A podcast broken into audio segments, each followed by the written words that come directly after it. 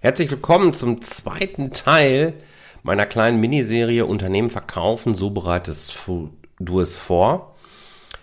Dies ist der zweite Teil jetzt des Interviews, das ich mit Michael Assauer geführt habe. Die ersten sieben Tipps sind entsprechend im ersten Teil. Solltest du dieses noch nicht gehört haben oder das Gespräch noch nicht gehört haben, hör unbedingt im Vorfeld rein. Mach vielleicht jetzt hier erstmal einen Break, geh in die letzte Folge und äh, hör dir erst die an und dann nimmst du die nächsten acht Tipps mit. Für alle, die gespannt gewartet haben, vielen Dank für eure Geduld. Ich will gar nicht lang schnacken. Lass uns weitermachen mit den nächsten acht Tipps aus Bill to Sell und Michaels und meine Perspektive darauf. Herzlich willkommen zu Rosartig, der Unternehmer-Podcast von deinem Personal CFO. Mein Name ist Jörg Groß und hier bekommst du Tipps und Inspirationen direkt aus der Praxis, die du umsetzen kannst, um dein Unternehmen auch finanziell auf stabile Beine zu stellen. Lass dich anstecken und gehöre zu der Gruppe erfolgreicher Unternehmer, die ihren Weg gefunden haben, wie sie die Zahlen mit ihrem Bauchgefühl kombinieren können. Danke, dass du dabei bist. Lass uns direkt loslegen. So, jetzt kommen wir Richtung Sales. Da hier die, die nächsten beiden Dinger, das, das, die fand ich wirklich, das waren echt, das waren nochmal so Augenöffner für mich. Okay. Also, Tipp Nummer 8, two Sales Reps, also zwei ja. Sales-Leute sozusagen, ja. are always better than one. Usually, naturally competitive types sales rep will try to outdo each other. And having two on staff will prove to a buyer that you have a scalable sales, sales model, not just one good sales rep. Also zwei Sales-Leute zu haben, ist immer besser als einer. Erstens, weil sie dann ja so, so leicht kompetitiv oder auch kompetitiv sich gegenseitig äh, äh, äh betteln können, wer halt der, wer halt die geileren Sales macht. Und zweitens zeigt es dann eben potenziellen Käufern auch, dass du ja den Sales skalieren kannst und dass dein ganzer Laden nicht von einem zufällig super guten Sales-Typen abhängt. Genau, es ist, es ist keine Zufallsgeschichte, mhm. die gerade weil du einen guten Sales-Typen drin hast, funktioniert, sondern da steckt ein System hinter. Und ein System kann ich immer wieder ausbauen. Das ist das, was ich mit zwei Sales-Typen eben zeige. Für mich auch ein Augenöffner. Du hast mich im Vorfeld des Gesprächs gefragt, ob da viel noch für mich drin war in dem Buch. Ja. Das ist tatsächlich einer von den, ich glaube, fünf oder sechs Notizen, die ich mir hier gemacht habe. Ja. Boah, wie geil. Stimmt, Salesmenschen sind von der Persönlichkeitsstruktur eher so angelegt, dass sie sich betteln wollen. Die wollen immer der Beste sein. Wenn ich also direkt zwei einstelle, sorge ich dafür, dass ich internen Wettbewerb habe Genau. Und, und die werden das Ding nach oben explodieren lassen. Wie geil. genau. Dann, dann sind sie halt in ihrem natürlichen, in ihrer natürlichen Umgebung und fühlen sich halt wohl, ne? Ja. Können gamification-mäßig sich gegenseitig halt battlen. Und ja, Hammer. Ein, ein Sales-Typ fühlt sich halt alleine. Der ist halt, der fühlt sich halt nicht wohl. Genau. Das ist übrigens auch so ein Grund, ne, Thema Remote Work und so warum man ja sagt, hier Sales-Leute, das macht schon total Sinn, die auch on-premise on im selben Office oder sogar im selben Raum halt einfach sitzen zu haben. Ja, absolut. Nehmen wir mal an, dass das bei Familo äh, jetzt nicht so das Thema war, ne? Nee, da war da es nicht so das Thema. Genau. Ja. Und ja, nee, genau. Okay. Hat, haben wir Sales selber gemacht. Komm, machen wir die nächste Sales-Frage direkt. Ja, die ist auch spannend hier. Mhm. Dies das war richtig geil auch. Das war auch ein richtig schöner Augenöffner hier. Hire people who are good at selling products, not services. These people will be better able to figure out how your product can meet a client's needs rather than agreeing to customize your offer, offering to fit what the client, client wants. Das ist ganz geil in dem Buch. Da hat er dann das Beispiel, da kommt da kommt ein so ein Typ, der sich als Bewerber für die Sales-Position vorstellt und der kommt halt aus einer anderen Beratung von vorher und äh, kennt sich halt auch in dem Markt schon total gut aus ja. und kennt alle Wettbewerber und weiß, was jeder, alle, die ganzen Beratungen und Agenturen, was die alle so machen und so und kennt sich total gut aus. Ja. Und dann kommt eine zweite Bewerberin, die hat halt vorher Handys verkauft. Handys im Handyladen verkauft. Und dann sagt er, sagt er natürlich zuerst so, ja klar, da muss ich natürlich hier den Typ einstellen, der sich schon mit unserer Branche auskennt, der schon vorher in der Beratung gearbeitet hat und da und so weiter und so fort. Und dann kommt halt sein Mentor und sagt, Moment, stopp. Du solltest auf jeden Fall das Mädel einstellen, die vorher Handys verkauft hat. Weil die weiß halt, wie man fertige Produkte verkauft, die man nicht mehr customizen kann. Und das ist für dich ein Riesenvorteil, dass sie genau weiß, wie das funktioniert. Ja. Und dass sie eben, ja, Kunden ein Produkt verkaufen kann ja. und nicht wie der andere Kollege, der halt gewohnt ist, dass er halt individuelle Dienstleistungen immer schön tailored für, den, für, die, für jeden einzelnen Customer zusammennäht. Und das war auch nochmal, fand ich, ein richtig geiles Ding, oder? Absolut, absolut. War ich jetzt auch, also ich gehe ja immer mehr auf den Menschen. Mhm. Also ich empfehle eigentlich allen primär darauf zu achten, dass der Mensch ins Unternehmen passt, vielleicht die richtigen Reizpunkte als Mensch auch mitbringt, das ist okay.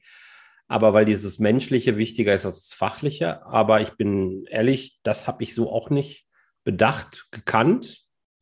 Finde ich aber logisch. Ja. Finde ich total Fall. logisch. Also muss ich ganz ehrlich sagen, da ja, der, der Berater, der da, äh, der da als Alternative war, der hätte ihm die ganzen Laden auseinandergenommen und hätte ihm dann da irgendwelche äh, zusätzlichen uh, zusätzliche Optionen hätte der dann halt nochmal offengelegt. Ja. Und ja, das, das führt dich wieder vom Fokus weg. Die andere akzeptiert halt direkt, was Sache ist. Ja. Und dann geht's los. Absolut, ja. absolut sinnvoll, wo auch jeder drüber nachdenken sollte. Also gerade diese Kombination, ne?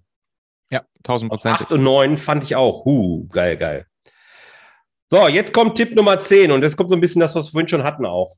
Yes, ignore your profit and loss statement in the year you make the switch to a standardized offering, even if it means you and your employees will have to forego a bonus this year.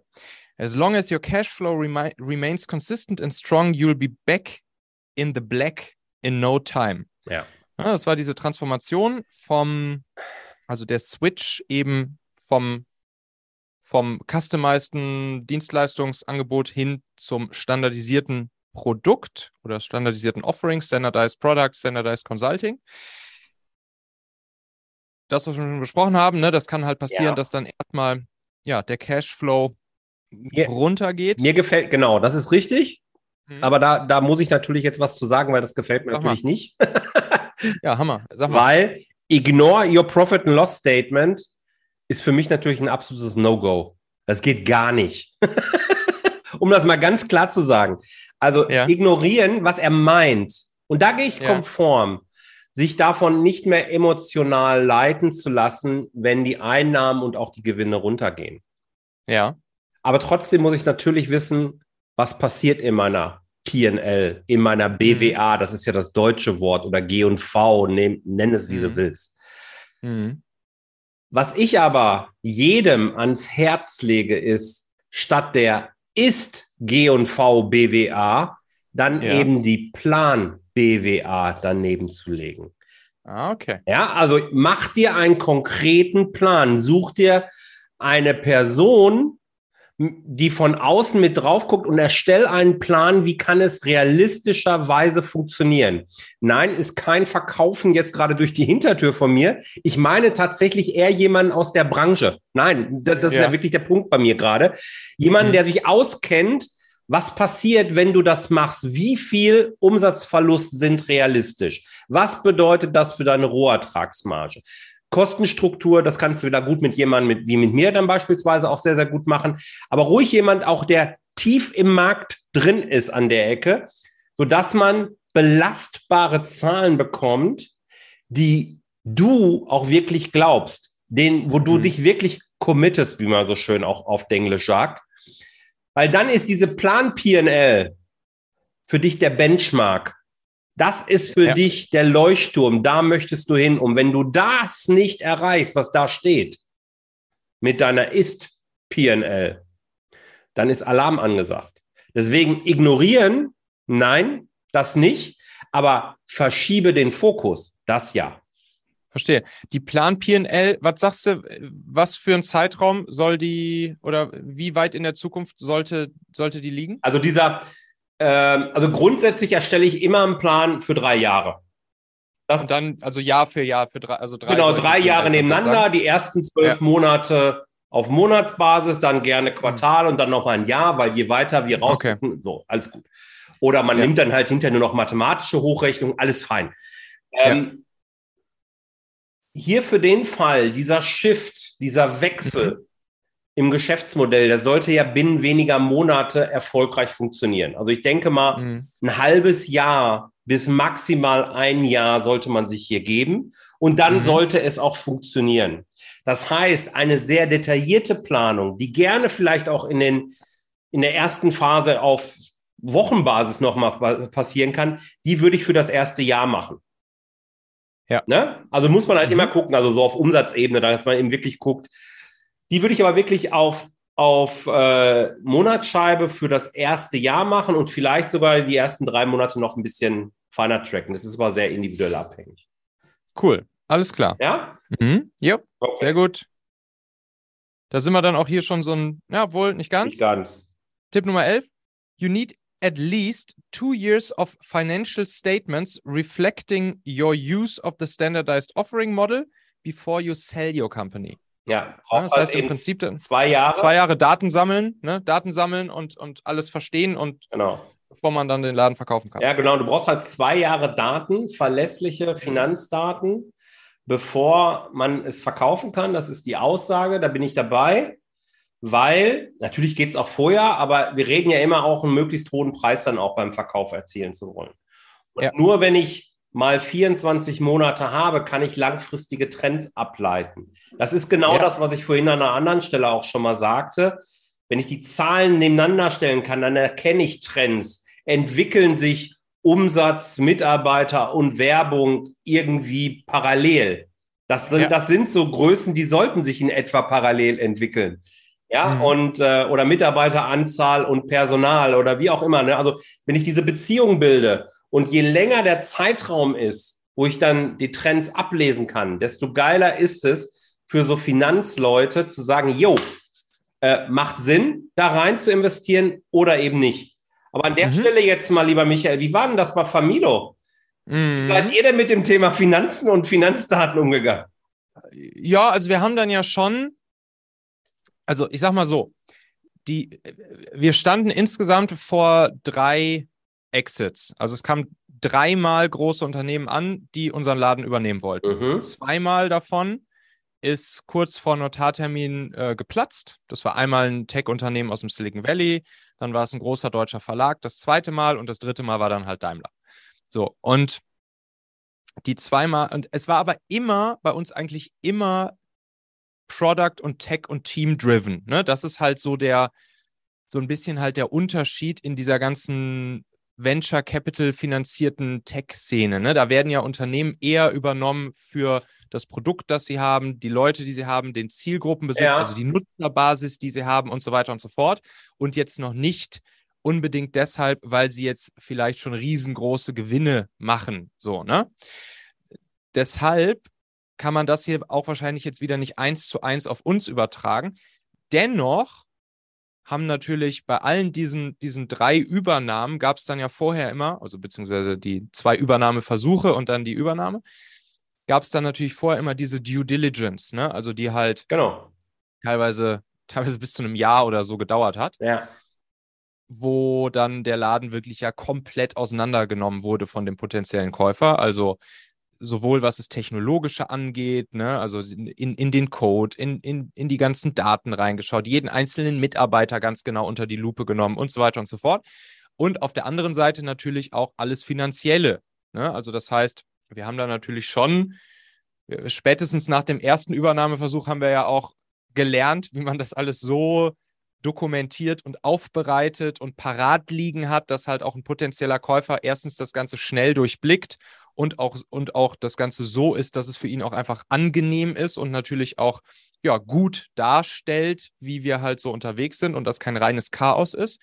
Deshalb, ja, haben wir da schon, würde ich sagen, gut drauf geachtet. Das hat zum Glück mein Mitgründer Hauke federführend alles gemacht. Ne? Mhm. Also auch da war ich jetzt nicht der Typ, der sich da in dieses Thema tief reingefuchst hat. Aber das haben wir schon insgesamt, würde ich sagen, gut, gut im Griff gehabt, so dieses Thema, ja. Ja, Due Diligence ist ja die Unternehmensbewertung eigentlich. Und was da passiert, und Du hast das gerade gesagt, ja, da wurde so Legal und Tech und es wurde alles auseinandergenommen mhm. und natürlich wurden auch die Zahlen angeguckt. Mhm. Und tatsächlich ist das von der Wahrnehmung her falsch. Mhm. Weil Es wurden die Zahlen angeguckt, es wurden die Zahlen bewertet und um sie zu bewerten, ist man in die Fachthemen reingegangen, um mhm. Risiken und Chancen zu identifizieren in den Fachthemen, die man dann in Zahlen übertragen und dann auf den Kaufpreis auf- oder abschlagen kann. Das ist die, ja. das ist die richtige Reihenfolge. Ich habe ja einen sehr, sehr großen Merger mitgemacht zwischen ja. äh, Medion und Lenovo. Da war ich mhm. ja ah, im okay. Kernteam drin. Ah, okay. Und mhm. ich weiß, was so eine Due Diligence für ein Stress sein kann und äh, mhm. auch wie nervenaufräumend das wirklich ist. Aber das Ziel ja. ist es halt eben, am Ende der Due Diligence Phase einen Kaufpreis auf dem Tisch zu haben, der weitestgehend, das funktioniert nicht zu 100 Prozent, aber weitestgehend objektiv hergeleitet ist. Dass man ja. so einen, ja, so einen, so einen Kompromiss im Prinzip, ein Startpunkt der Verhandlungen, bevor man auf den türkischen Bazar geht, dass mhm. man den einmal mal so hat und sagt, so, und dann kommt noch das eine oder andere so dazu, das Zwischenmenschliche, sage ich jetzt mal. Ja, verstanden. Ja, ja okay, also, cool. Aber das ist auch wichtig, wirklich ja. für jeden zu begreifen. Am Ende mhm. wird hier zahlisch gesprochen. Ja. Wollen klar, Zahlen. Und die wollen sie bewerten. Die können sie aber nur bewerten, weil Zahlen sind der Spiegel dessen, was wir im Alltag entscheiden. Was macht, was macht ihr denn im Alltag? Und welche Chancen und Risiken sind da? Das ist das, was in der Due Diligence mit diesen elendig langen Checklisten, die es dann da gibt, äh, eben abgefragt wird. Ja, spannend. Hammer. Mhm. Cool. Tipp Nummer 12. Oh, das, das ist auch ein spannendes Ding hier. Das ist gerade auch ein Thema, was ich hier auf dem, gerade bei mir hier in der Firma auf dem Zettel habe. Build a management team and offer them a long-term incentive plan that rewards their personal performance and loyalty. Also beteilige ja. in welcher Art und Weise auch immer, incentiviere deine Mitarbeiter long-term, so dass sie ja, ihre persönliche Präferenz und ihre Loyalität, ihre Bindung dann im Optimalfall so spielen, dass es auch gut für dich und deine Company ist. Genau. Hab halt ein Management-Team, das du langfristig ans Unternehmen bindest. Das ist eine allgemein gültige Aussage. Das will ja auch jeder Unternehmer, gar keine Frage. Aber wie erreichst du das? Indem du auch die persönliche Entwicklung mit in den Fokus nimmst. Mhm. Und das ist, glaube ich, tatsächlich, das ist ein ja, das ist für viele was ganz Neues, weil ich glaube, die meisten, gerade kleineren Unternehmen, denken bei irgendwelchen Incentive-Plänen, also Bonusplänen, vielleicht an, an Unternehmensziele, die dann bei Erreichung irgendwie belohnt werden. So, mhm. ja. Aber das ist eigentlich nur ein Teil der ganzen Geschichte. Mhm. Weil du willst ja den Menschen halten. Und wenn du es nicht schaffst, den Menschen bei der Stange zu halten, dann wird er halt irgendwann fahnenflüchtig. Das muss man gerade vorsichtig sein mit. Ach Mann, scheiß Zeit hier. Egal, man kann nicht auf alles, ja. kann nicht auf alles, alles politisch. Aber dann, genau, ja, ja, nein, aber dann ähm, werden Leute relativ schnell dazu verleitet, dass sie innerlich kündigen. So, und dann ist vorbei halt. Ja. Also, das ist, ja, also ein Incentive Plan, du sagst, du arbeitest da gerade dran. Ja. Was machst du da konkret? Ja, ich, ich habe jetzt halt, ich, ich spreche gerade mit guten Leuten, mhm. ein, zwei, die ich gerne bei mir sozusagen, ja, genau das tun würde, ich ins Management-Team holen würde. Bei Sales-Leuten ist es halt klar, wie ich sie finanziell zumindest jetzt erstmal mhm.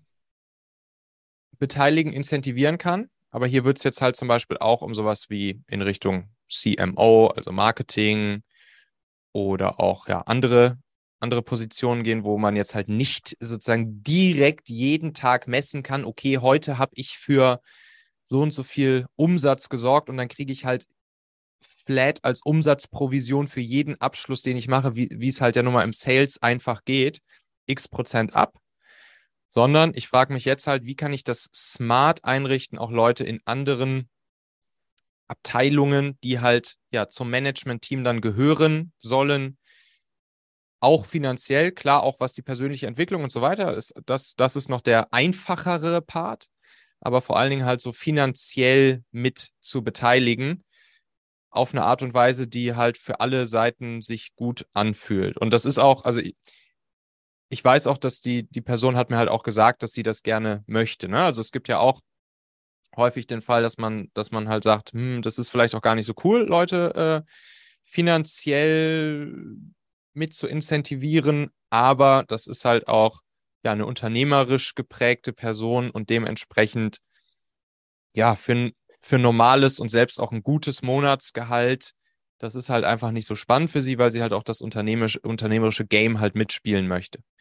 Jetzt Unternehmensanteile geben, das macht einfach nicht so viel Sinn, weil in der Firma noch viele andere Sachen mit drin hängen und so weiter und so fort. Verschiedene Gründe, eine Gesellschafterversammlung ja, willst du ja, jetzt ja, nicht irgendwie aufblasen und so weiter. Klar, man könnte jetzt irgendwie so, ne, äh, so ESOP-mäßig, also virtuelle Anteile oder so, aber da ist dann auch wieder die Frage, okay, mache ich einen ESOP-Pool für alle Mitarbeiter, der sich dann nach und nach verwässert? Wie baue ich sowas auf? Naja, und dementsprechend da fuchse ich mich halt gerade auch so ein bisschen rein. Was ist da so deine Erfahrung? Ähm, kommt tatsächlich primär momentan aus meiner Angestelltenzeit. Mhm. Ähm, und da gab es keine Unternehmensbeteiligung, aber da gab es mhm. halt ein, also diverse Bonusprogramme, ja. die immer Unternehmensziele und persönliche Ziele am eben, eben beinhalteten. Und das mhm. würde ich auch primär bei mir in naher Zukunft dann eben so sehen, dass ich es mhm. machen würde. Also ich würde es immer verknüpfen, indem ich sage, okay, welche Unternehmensziele kannst du mit beeinflussen? Das ist eine ganz wichtige Komponente, dass das Management diese Ziele auch aktiv beeinflussen kann. Wenn du jetzt sowas ja. wie Umsatz oder Gewinn nimmst, ist es ja, vielleicht kann man das im kleinen Anteil dazu beimischen, aber da spielen so ja. viele Komponenten rein, die die Person nicht hat. Da wird die persönliche Bindung natürlich geringer sein. Trotzdem kann man das machen aus meiner Sicht, wenn man sagt, okay, als, als Kopf des Unternehmens darfst du dich auch gesamthaft verantwortlich fühlen. Also das ist als Beimischung okay. Aber dann eben speziell bei dem CMO jetzt beispielsweise zu gucken, wie groß ist die Reichweite gestiegen im letzten Jahr? Mm. Bekannt mm. ist die Marke. Ja, das, das könnten jetzt so Themen sein, die eventuell Thema sein. Oder wie aktiv, das könnte eine spannende Perspektive sein, wie aktiv wird der Marketingbereich von anderen Unternehmensbereichen einbezogen? Mhm, mh. oh, okay. Mhm. Ja, wir, um mal so, so eine interne Perspektive auch reinzubekommen, ja. weil du möchtest ja, dass alle mit als Team zusammenarbeiten. Ja. ja, solche, solche Sachen kann man dann halt eben überlegen und dann hast du die Person vor dir. Mhm. Was möchtest du denn jetzt von der Person? Was erwartest du denn? Soll die Person mehrere Reizpunkte setzen oder hast du sowieso ein wuseliges Team? Möchtest jemanden haben, der vielleicht ruhiger ist und alles so ein bisschen irgendwie zusammenhält? Dann kann man in diese Richtung denken. Und mhm. dann eben die, ja, den Bonus oder was auch immer du dann machst, darauf eben dann äh, ansetzen. Kann man ja dann in, keine Ahnung, 10% hier, ja. 15% da und dann geht man ja. dann hinterher gemeinsam durch. Wichtig ist nur, dass es objektiv messbar ist.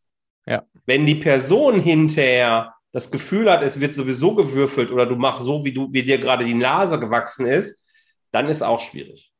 Objektiv messbar, ja, das ist wichtig. Ja? Was ich mich frage, was ich mich noch gefragt habe bei so einem Jahresbonus, ich würde halt ganz gerne eigentlich das Ding ein bisschen öfters auszahlen als jahresmäßig nur, weil Jahr ist teilweise so weit weg und so weiter. Würdest du auch sagen, dass es im Prinzip ja kein Ding, vielleicht auch zumindest so weit, wie man schon mal es estimaten kann, was am Ende des Jahres rauskommen wird, zumindest schon mal anteilig schon mal sozusagen vorauszuzahlen, oder? Das könnte man machen und dann sozusagen mit der letzten Abrechnung das zu korrigieren. Meistens, oder? meistens, ja, korrigieren wie auch immer. Meistens ist es ja so, dass man sagt, okay, du hast ein Jahresgehalt und keine Ahnung, 20 Prozent davon sind variabel oder mhm. kommen on top irgendwie. Dann hast du auch eine Summe. Und mhm. du könntest natürlich hergehen und kannst sagen, ich bilde jetzt Quartalsziele. Mhm. Ja. Und nach dem ersten Quartal zahle ich das dann auch aus. Ja. Kannst ja machen. Ja. Und dann addiert sich das einfach nur.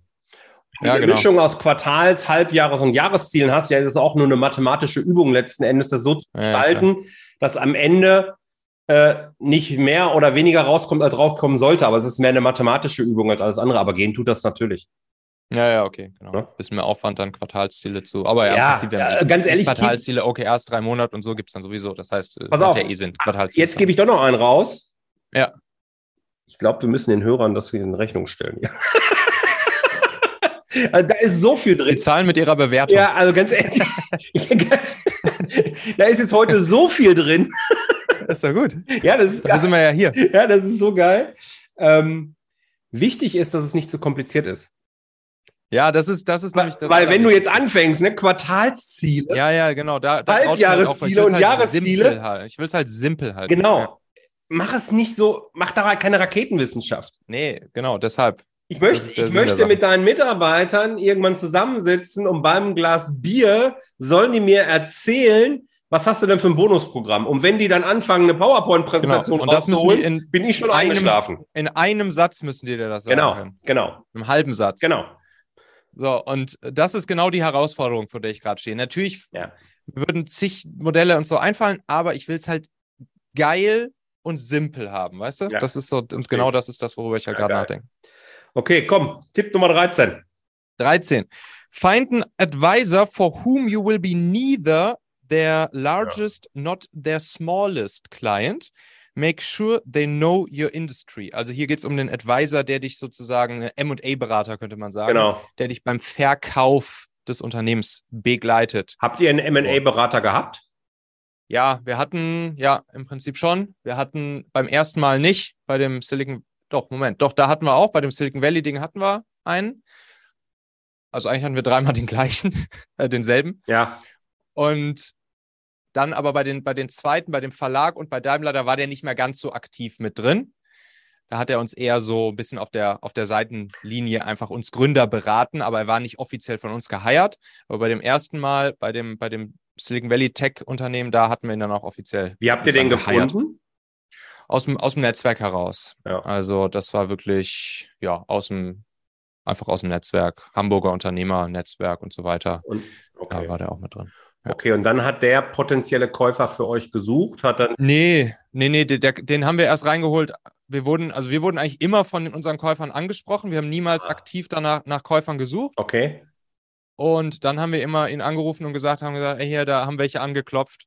Was müssen wir jetzt tun? Hilfe! Hilfe! Da will jemand mein Unternehmen kaufen. Der will aber nicht Genau. einfach einen Scheck rüberschicken. Was soll ich jetzt tun? genau, ganz genau. Ja, okay, macht Sinn. Äh, ja, der Rat an sich, der hier steht, ist natürlich gut. Ne? Also gilt übrigens auch, wenn du dir einen Steuerberater suchst. Ist eine Frage, die mir Mhm. häufig gestellt wird. Wie finde ich einen Steuerberater? Das ist eine Antwort. Such dir Ja. halt jemanden, für den du weder der kleinste noch der größte Kunde bist und jemanden, der in deiner, in deiner Branche wirklich sich auskennt. Ja, also gerade jetzt so Dienstleister, Onliner, äh, die kennen die Herausforderung mit Reverse Charge und so weiter. Wenn der Steuerberater das nicht wirklich drauf hat, Hm. bringt es nichts. Und das Ganze gilt für einen Ja. M&A-Berater natürlich auch. Also Ja. insofern absolut richtiger und wichtiger Punkt. Okidoki. Jo, 14. Avoid an advisor who offers to broker a discussion with a single client. You want to ensure there's competition for your business and avoid being used as a pawn for your advisor to cu- curry favor with his or her best client. Also, ne, das ist jetzt das Ding, dass wir nicht mit einem Advisor zusammen, also einem M&A-Berater zusammenarbeiten sollen, der uns jetzt zum Beispiel nur einen potenziellen Käufer vorschlägt oder, oder, oder vorstellt, sondern der direkt immer mehrere ranholt, damit halt eine Competition entsteht und damit eben vermieden wird, dass er zum Beispiel einfach diesem einen Käufer, den er uns nur vorschlägt, vielleicht einen, einen Gefallen tun will ja. und, äh, und wir dann hier einfach sozusagen sein, sein Futter sind für sein, sein billiges Futter sind für den Gefallen, den er irgendwie dem Unternehmen tun möchte, mit dem er vielleicht schon häufiger oder öfters zusammengearbeitet hat. Ja, der Gedanke dahinter ist, glaube ich, Michael, dass idealerweise eine Situation entsteht, wo drei potenzielle Käufer am Horizont auftauchen und sagen, ich biete dir eine Million, der andere sagt, ich biete dir 1,2 und der dritte sagt, keine Ahnung, 800.000. So. Das ist ja das Ideale, was passiert. Bevor man in eine detaillierte Due Diligence dann reingeht, wo der Preis dann sowieso nochmal ganz anders hinterher aussieht. Ja. Und Ja. der, der angeboten wird, ist nochmal ein anderer. Aber grundsätzlich. Ja. Ist das realistisch? Das ist halt, hier ist das, das halt der Fall, wenn ich jetzt verkaufen will, ne? Ja. Und ich sozusagen auf Advisor zugehe und sage, hey, kannst du mir Käufer suchen? dass ich dann halt nicht den nehme, der mir sagt, ja, da habe ich einen hier, den stelle ich dir sofort vor, der könnte super passen, bitteschön, danke, ciao, sondern der halt wirklich sagt, okay, ich begebe mich auf die Suche, ich habe vielleicht jetzt gerade noch keinen direkt im Kopf, aber wir versuchen einfach mal drei bis vier bis fünf verschiedene an die Angel zu kriegen, die gute Käufer für euch sein könnten, so dass wir dann nachher das Game eben mit denen, das Competition Game mit denen starten können. Ja. Das ist hier, glaube ich, die Strategie, ne? Warum habt ihr das nicht gemacht? Ja, wie gesagt, wir waren nie so richtig aktiv da auf Suche nach Käufern, sondern es war halt immer so, dass dann halt jeweils das, die einzelnen. Ist das nicht so, sorry, wenn ich ans Wort falle, aber ist mhm. das nicht so, ich stelle mir jetzt vor, du hast mit dem Silicon Valley verhandelt, warst relativ nah dran, Mhm. Fließt ja auch ein großer Betrag Geld, der dann auf einmal irgendwie mhm. im Raum steht. Mhm. Dann, leck, dann leckt man doch Blut. Kommt da nicht so der, der, der Typ, pass auf, wir können uns das ja grundsätzlich vorstellen, weil sonst hätten wir es ja nicht so weit getrieben. Wäre mit mhm. dem bis zum Notar gegangen. Mhm. Und jetzt lass uns gucken, dass wir einen anderen finden. Ja, wir haben das dann tatsächlich, fällt mir jetzt auch gerade ein, wo das hatte ich gar nicht mehr im, also hatte ich offensichtlich schon noch im Kopf, aber habe ich nicht mehr dran gedacht, ja, ja. dass wir dann tatsächlich in dem Moment, wo wir dann das Ding mit Daimler am Verhandeln waren, da sind wir dann schon auch nochmal auf andere potenzielle Interessenten, die wir bis dato so hatten, zugegangen und haben gesagt, hey, kann gut sein, dass uns hier bald ein großer Konzern übernimmt. Hast du nicht Bock, auch nochmal ein Angebot abzugeben? und da haben wir das dann so ein kleines bisschen gestartet, ja. Also doch wollte doch sagen, ja. ja, so ein kleines bisschen haben wir das. Aber ich glaube, wir haben das nicht, wir haben das nicht so. Also ich glaube, man auch das hätte man wahrscheinlich, hätten wir da jetzt so einen, einen MA-Berater gehabt, der dessen tägliches Brot das ist, hätte er das wahrscheinlich nochmal ganz anders gespielt. Weil, wie gesagt, zu dem Zeitpunkt war dann der eine, den wir hatten, der war nicht mehr von uns dafür wirklich geheiert, sondern der war halt einfach nur, ja, hat uns halt so ein bisschen als Gründer noch zur Seite gestanden und beraten, aber jetzt ist das Game nicht mehr so wirklich für uns gespielt sozusagen. Ja. Und deshalb ähm, haben wir das, glaube ich, auch nicht so richtig, so richtig, richtig durchgezogen. Ja, geil. Okay. Äh, Gut. Tipp 15, wir gehen in den Endspurt. Ah. Yes. Oh, hier. Think big. Yes. Tipp 15. Think big. Write a three-year business plan that paints a picture of what is possible for your business. Remember, the company that acquires you will have more resources for you to accelerate your growth. Ja, da sind wir wieder bei de deinem Dreijahresplan von vorhin und der sagt jetzt hier nur, leg da auf jeden Fall ordentliche Schippen obendrauf im Vergleich zu dem, was du jetzt erstmal mit den Ressourcen, die du jetzt gerade hast, als realistisch erachten würdest, weil du willst erstens dem Käufer natürlich zeigen, dass du große Pläne hast. Das ist übrigens auch in dieser ganzen in dieser ganzen Tech Silicon Valley Investoren VC-Szene ist das ja auch der absolute Klassiker. Ne, man, man, hat so sein, man, man hat so seinen internen Businessplan und dann hat man nochmal den Businessplan, den man offiziell bei Investoren-Pitches zeigt. Und da ist dann halt nochmal ein paar ordentliche Xe sind da halt nochmal dran. Und auch noch ein Hockeystick aufgemalt. Und ja, und äh, ja, im Prinzip sagt er hier, dadurch, dass der potenzielle Käufer einfach mehr Ressourcen hat als du, und damit natürlich auch zum Beispiel einfach mehr in Marketing etc. investieren kann, darfst du das halt auch ruhig in diesen Plan mit einfließen lassen. Ne? Hattet ihr das? Ja, also wir haben ja auch Investoren äh, viele an Bord gehabt. Wir haben ja auch einiges an Venture Capital eingesammelt. Und da haben wir schon, würde ich sagen, immer gut optimistische Pläne. Habt ihr auch immer so drei Jahrespläne gehabt?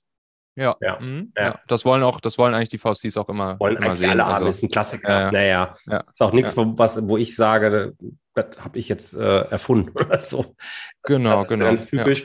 Was wichtig ist an der Stelle, ähm, es geht nicht einfach nur darum, eine Gewinn- und Verlustrechnung, eine BWA für drei Jahre irgendwie hochzurechnen und vielleicht hinten nochmal, du hast es gerade Hockeystick-Effekt gesagt, ich hoffe, das sagt jetzt jedem was, äh, dass es nach hinten raus dann eben richtig abgeht mit dem Wachstum, wie so ein Hockey. Exponentielles Wachstum Exponentielles halt, ne? Wachstum, halt genau.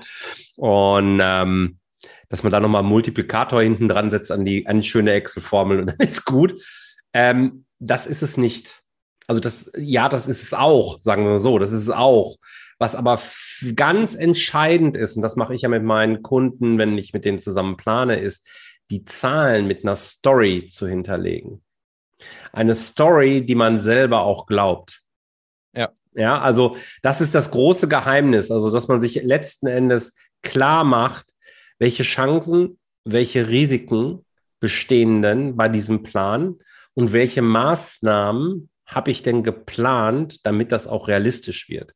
Und wenn du jetzt das ja. in einen echten Text dann reinbringst, wie du das im Businessplan machst, dann eben, wo du das Ganze ja ausformulierst. Ne? Wenn ich Jahrespläne mache, dann mache ich immer nur diese Management Summary, wo die Sachen drin sind, eine Seite und dann reicht das ja letzten Endes für, die, für mich selber. Dann kann ich mich aber ein Jahr später wieder auf dieses Blatt beziehen und kann sagen, okay, das habe ich mir damals gedacht dabei und warum ist das nicht eingetreten? Deswegen mache ich das jährlich. Aber wenn ich das gegenüber einem Investor mache, möchte ich ja einen Dritten, einen sachverständigen Dritten von meinem Business mhm. und meinen Ideen überzeugen. Und da muss die Story zu den Zahlen passen. Wenn du denen das eine erzählst und in den Zahlen steht was anderes, ist halt doof. Dann, hören die, dann hören die wieder auf, äh, dir folgen zu können. Und ähm, jedes Mal, wenn Konfusion entsteht, ist das schlecht für den Kaufpreis. Ja, genau. Die wissen das natürlich, ne? Also das ist, das ist ja nicht, das Ding ist nicht gefaked, das ist einfach, also wir haben dann zum Beispiel, haben wir ein sozusagen immer ein Worst-Case-Szenario, ein Normal-Case-Szenario und ein Best-Case-Szenario einfach errechnet. So. Und beim Investor pitchst du dann halt in der Regel einfach das Best-Case-Szenario ja. und zeigst gerne auch nochmal das Normal-Case-Szenario. Das ist ja kein Geheimnis. Aber was dann halt passiert ist, dass, dass du, wie du sagst, die Story und die Ingredienzen halt dem Investor einfach erklärst, genau. wie es zu diesem Best-Case-Szenario kommen kann.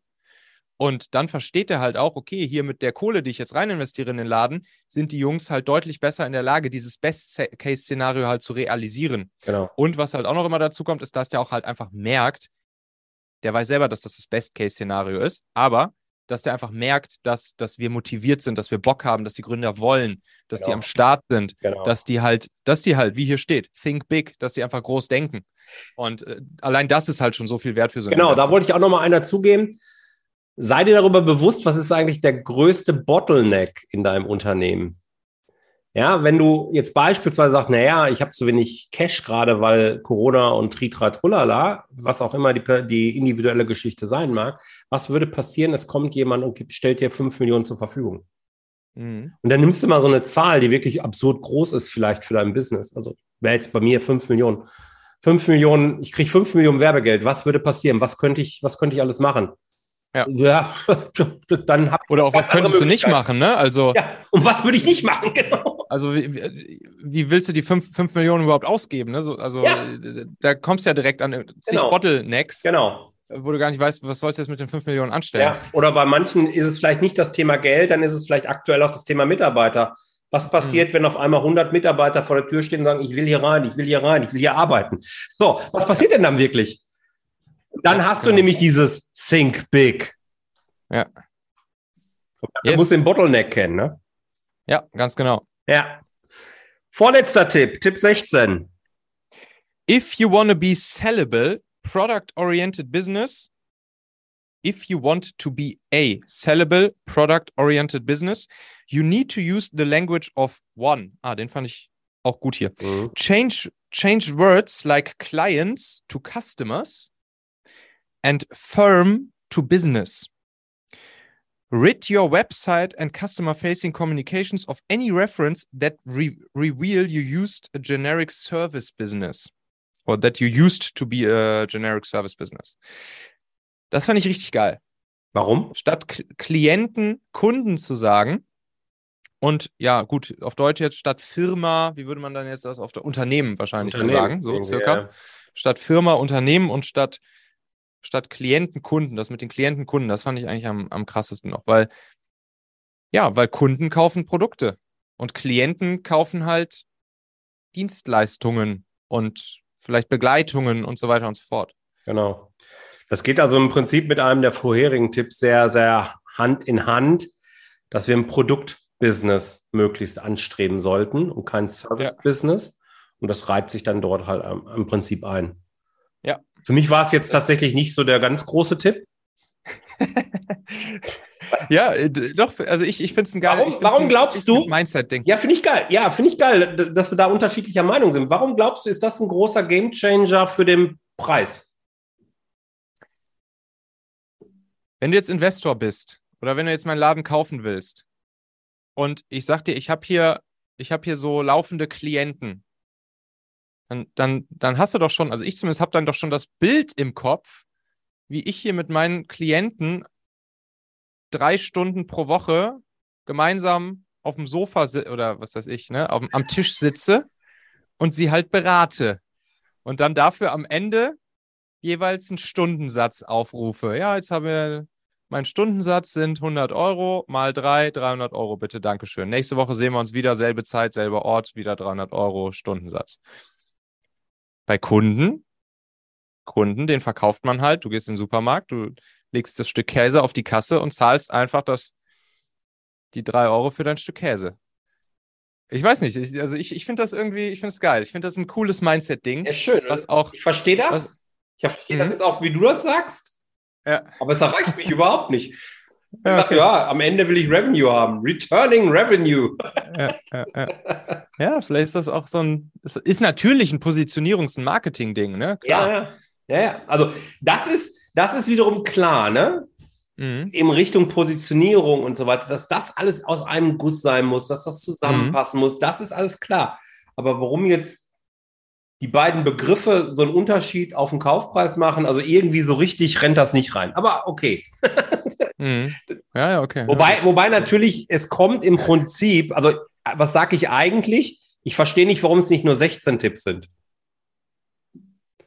Ja, ja. Also wir kommen jetzt. Das heißt, du meinst, den hätte man auch Eigentlich ist das können, der gleiche Tipp wie vorher. Hab möglichst ja, okay. ein Product oriented es Business. Ist, es, ist, es ist eine Wording, es ist ein Wording-technisches Ding. Sowas find, das sind so die Feinheiten, das sind so die kleinen Feinheiten im täglichen, auch intern sowie extern im, im, im einfach zusammenarbeiten. Das finde ich schon, das ist, da bin ich auch irgendwie so ein, so ein Prozess-Nerd. Das finde ich dann schon, da würde ich auch, da wäre ich, da wäre ich knallhart und würde Mitarbeiter bei uns im Team, würde ich einfach korrigieren. Wenn die sagen, ja. Ja, muss ja auch, das ist ja auch in Ordnung. Genau, Klient XY hat angerufen, würde ich sagen, Kunde XY. Oder, weißt du, so, das sind so diese, diese kleinen. Hat diese das kleinen, bei euch eine Rolle gespielt? Ach, also Kunden, das Kunden-Klienten-Thema jetzt nicht. Ne? Bei uns gab es natürlich im Prinzip nur Kunden, aber trotzdem so dieses interne, die richtigen Worte benutzen, da war ich schon immer ein bisschen picky. Zum Beispiel, neu, neuer Mitarbeiter fängt im Team an mhm. und hat so seinen ersten, zweiten, dritten Tag oder sogar erste, zweite, dritte Woche. Und dann fragt der irgendwas und sagt sowas wie, wie macht ihr denn Folgendes? Oder warum macht ihr das nicht so oder so? Jedes Mal habe ich ihn korrigiert, habe gesagt, warum machen wir das nicht so oder so? Okay. Oder warum macht, macht, machen wir das nicht so? Ich weiß nicht, das ist irgendwie das, ich finde, keine Ahnung, okay. vielleicht bin ich da auch, übertreibe ich da auch einfach, aber. Nein, vielleicht, ich meine, ich habe noch kein Unternehmen verkauft, also nicht mein eigenes. Insofern ja. alles richtig.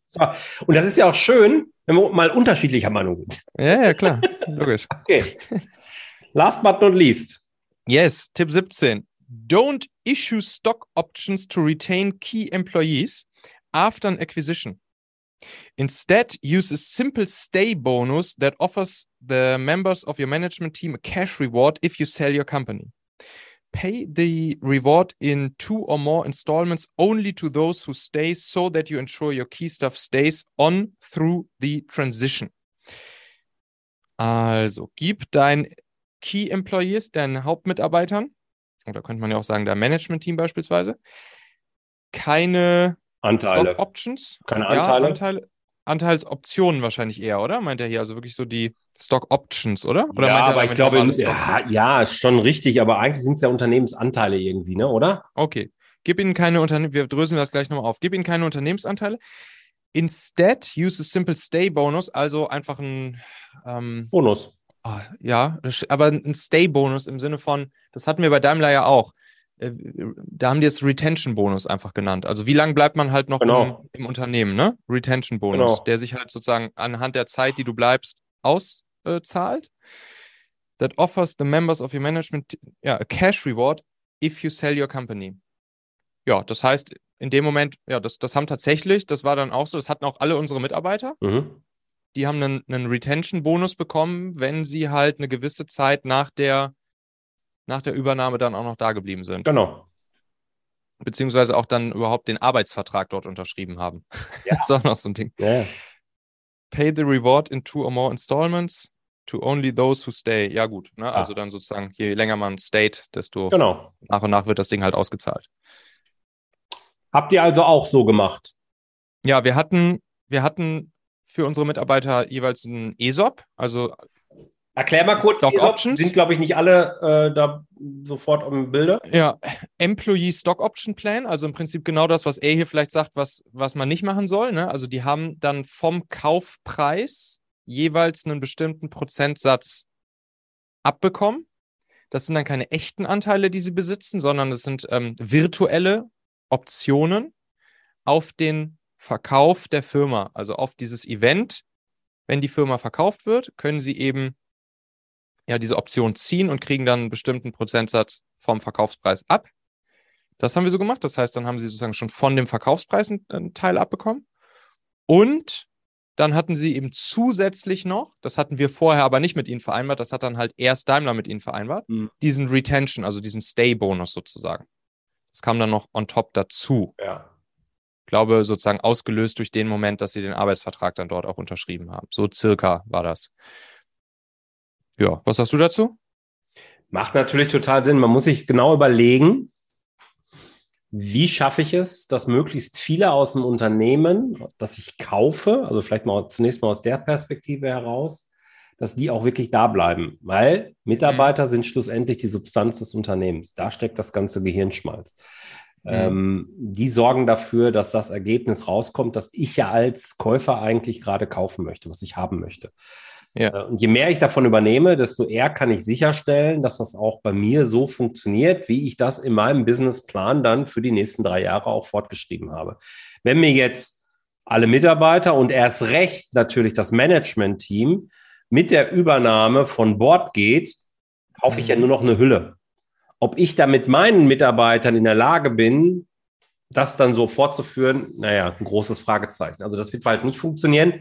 Deswegen sind die Leute, sind die Käufer extrem daran interessiert, eben ja möglichst viele zu halten. Und ja. ja das ja, hatte ja. ich ja gerade auch. Mach es halt eben einfach. Und das geht halt über eine einfache Bonuszahlung.